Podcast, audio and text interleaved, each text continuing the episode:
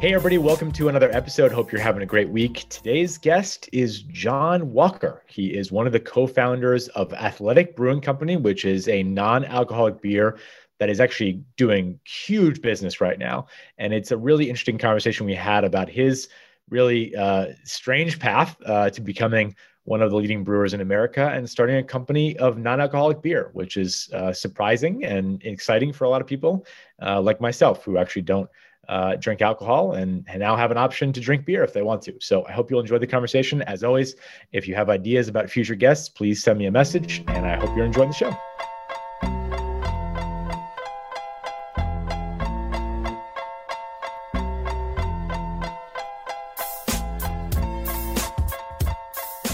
Right, uh, welcome on to the show. Our new next guest is John Walker from Athletic Brewing Company. John, good to have you on the show. Thanks for being here. Appreciate it. Yeah, thanks for having us. So I want to talk beer. Uh, I want to talk you, and I guess I would just start by saying I think uh, when we're recording this, it's just been your three-year anniversary. So ha- it's been a little wild ride for you lately, I'm sure.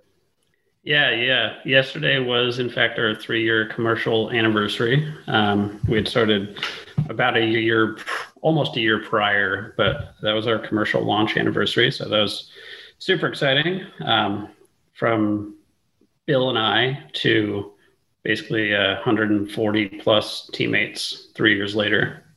So yeah, it's pretty pretty crazy. Well, I, w- I want to get to that, but I want to go back in time a little bit. So you are from uh, my chief rival community, which is Madison, Connecticut. You grew up uh, right next door from me uh, in Madison. And you, you have a really interesting story that I, I want to try to get you to talk about a little bit because you grew up in Madison, but then uh, I, I read that you dropped out of high school as a sophomore and went to college. What's up with that? Tell me about that. Um, yeah, I I did do that. Um, I I don't know. I, I enjoyed academics. I was generally good at it. I didn't have to try all that much. And I, I was also the kid who asked why a lot, and that always that wasn't always embraced. And so I, you know, in my inner youth and angst, I was just like kind of feeling dissatisfied with dissatisfied with the way things were going. And ultimately, my parents and I discussed it, and I wanted to find something that was challenging and unique and that I could like really buy into. So we found an alternative school, which turned out to be a college, um, Simon's Rock College, that uh, took on kids like myself who just kind of wanted to start their independence a little earlier. And so I applied, got in, and went and got my my associate's degree from Simon's Rock and then continued on into my bachelor's. Did anybody refer to you as Doogie Howser during that experience? Was that a common thing that happened to you? Yes, the whole, the entire campus, I think, um, dealt with that at one time or another. Because, yeah, I mean, largely the school was made up of 14, 15, 16 year old kids who were yeah. taking college level courses. And it was, it was this funny abstract world yeah, but, but it was great. So then um, you go out west um, and you spend some time on the Navajo reservation, um, which it seems like was was really influential to your life. I, uh, as a Guilford High School student, went out to the Hopi Reservation in Arizona, and for me, probably like you, growing up in Guilford and Madison, it's a very sort of sheltered community, um, and it was just so eye opening for me to see people who literally were still living on dirt floored houses. Um, and it was just so far from where I was. Did you have a similar experience when you went out there and, and were with the Navajo? Yeah, yeah, it was it was very much the same. Uh, you know, that was my semester abroad, while a lot of my friends and you know classmates were doing their semester in London or something. I was I was in a far more distant land in our own country, um, and it was it was shocking. And you know there were beautiful things and sad things, but it was a it was definitely a moving part of my life. Yeah, and and then uh, it seems like you sort of fell accidentally into brewing. Did, is it true that a friend of yours sort of lost his job or quit his job and then said, "Hey, do you want to come and work at this brewery in Santa Fe?" Is that how you sort of fell into this business? That's exactly how. Um, as, yeah, as you may or may not know, I grew up in food and beverage in a town on the Madison Guilford border. Um, but I uh, I tried forever to get out. I think partially because my parents told me always to get out. But then my friend said he was going to get his doctorate and that I should take his job. And I kept saying no, but both he and my wife kind of urged me to do it. And I met the brewmaster, and it turned out I just I got along really well with him. And so I was like, hey, you know, we'll give it a shot. And so I started doing it, fell in love with it. He quit his doctoral degree and tried to come back, but I said no, and I I kept my job. So give me and the listeners like the cliff notes version of how do you make beer? I mean it's I, a lot of people drink beer. Uh, i think it's becoming more of a thing where people think about making beer because a lot of breweries that are opening up you can sort of peek in the window there. But what is like the cliff notes science version of of how you actually make a beer? How hard of a process actually is it? Um, it's easy and very challenging at the same time. So you know de- depending depending on how perfect you want to be about it. Um, but you know, the Cliff Notes version is you buy malted barley, you grind it up, you mix it with hot water, making an oatmeal type slurry, and that re- that um, releases enzymes, and those enzymes convert the carbohydrates into sugars. You boil that that liquid with hops for your aroma and your bitterness um, to kind of counterbalance that sweetness. You send it to a fermenter or a carboy, or if you're homebrewing, it can just be a, a jug. And you add some yeast. The yeast eats and metabolizes those sugars, and it um, its byproduct is alcohol and carbon dioxide. At which point you have beer. Those are the, the very simplified terms that was like the schoolhouse rock version that was perfect for my yes. non-scientific brain what's the history of beer? Like when when did people start drinking beer in the world? How did that come about?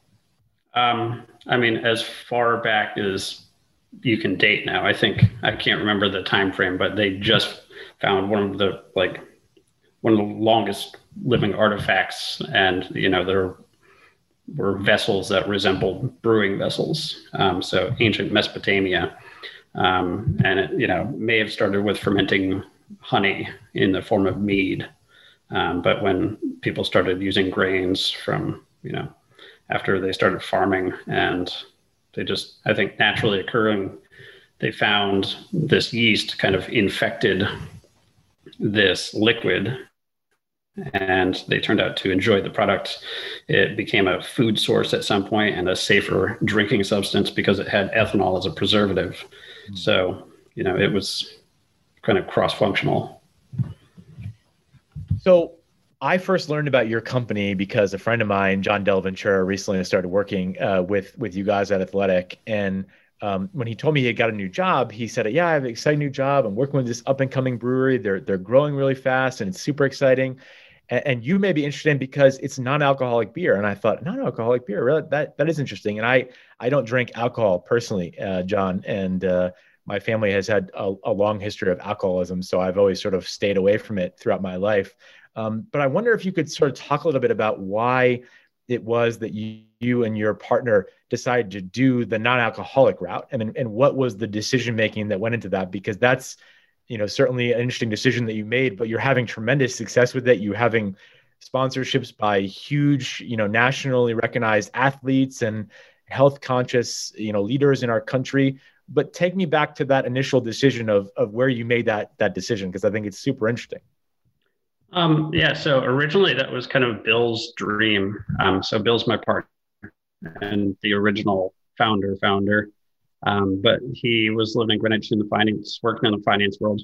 He had quit drinking simply to become better at everything that he did. And, you know, he started engaging in more like active lifestyle things and becoming more in tune with how good he could be.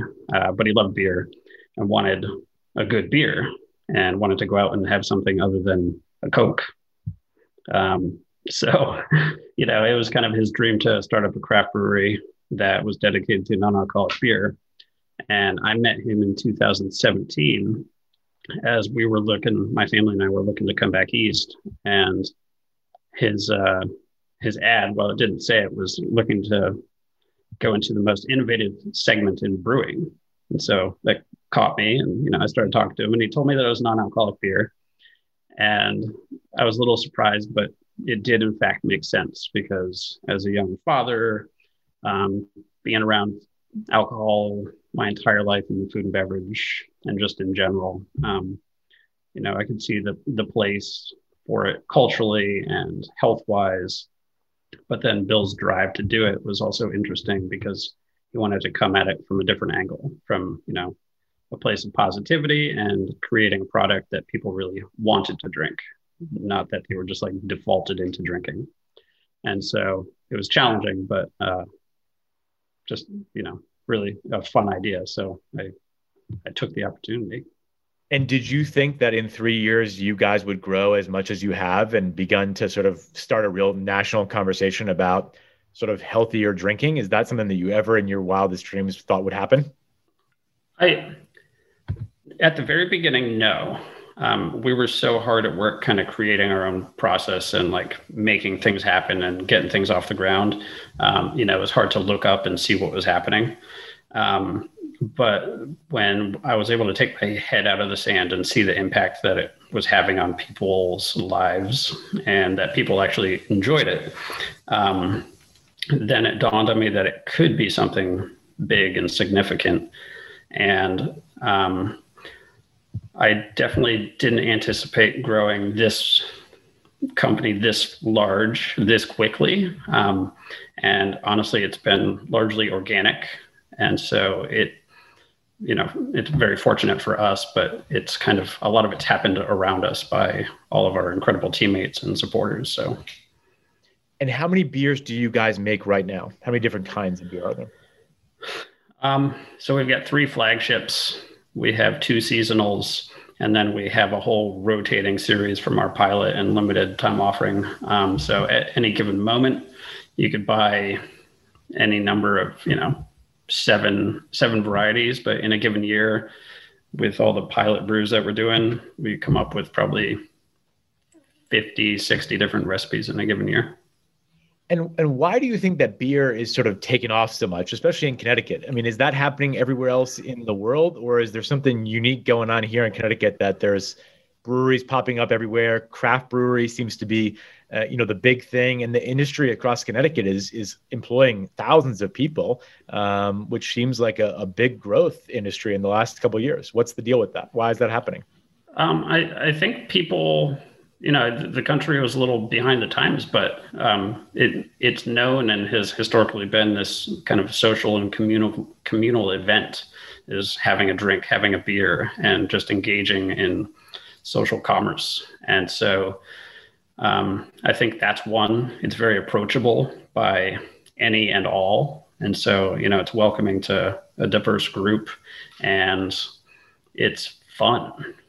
I mean, brewing is brewing is fun. The culture is fun. Beer events are fun. Um, the the brewing community is awesome. So there isn't much to not like. Totally. Um, well, we just have a few more minutes left, and I I, I just want to say to you, um, what's your pitch John, if I said, you know, eh, like I was surprised, non-alcoholic beer, that, that's surprising. What's your pitch to somebody who may be listening and say, you know, I love drinking beer, um, but I also love the alcohol part of it too. What's the reason to give athletic a shot? Um, I, I think for that same reason, you like beer, which at the end of the day, um, after you try our product, which that's our big thing, you know, cans and hands, yeah. get it to the lips and they will believe because it's a truly unique product. It tastes like beer. It's not you know it's not your grandfather's non-alcoholic beer. It's delicious. And what a lot of people are coming to realize is that they love the ingredients that go into craft beer not necessarily the alcohol the alcohol just happens to be there and the biggest thing and you know one of the keys is elevating and accentuating the awesome ingredients that we get to work with. Yeah.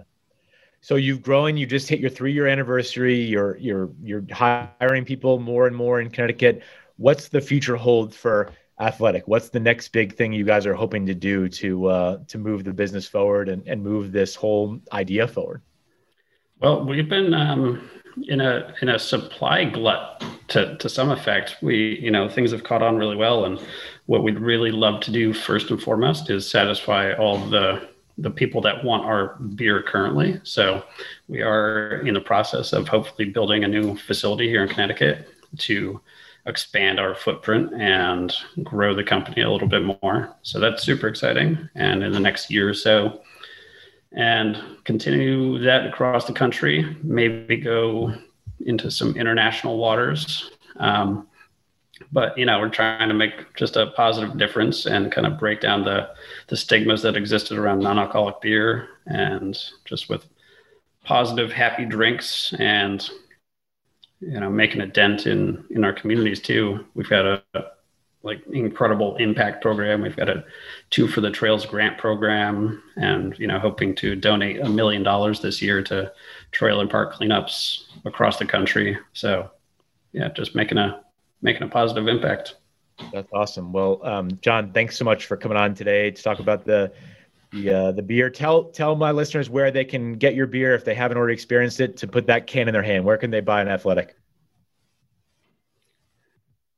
Yeah, so in Connecticut specifically, we're distributed by Star Distributors. They've been an awesome partner. They were the first to launch us yesterday, three years ago.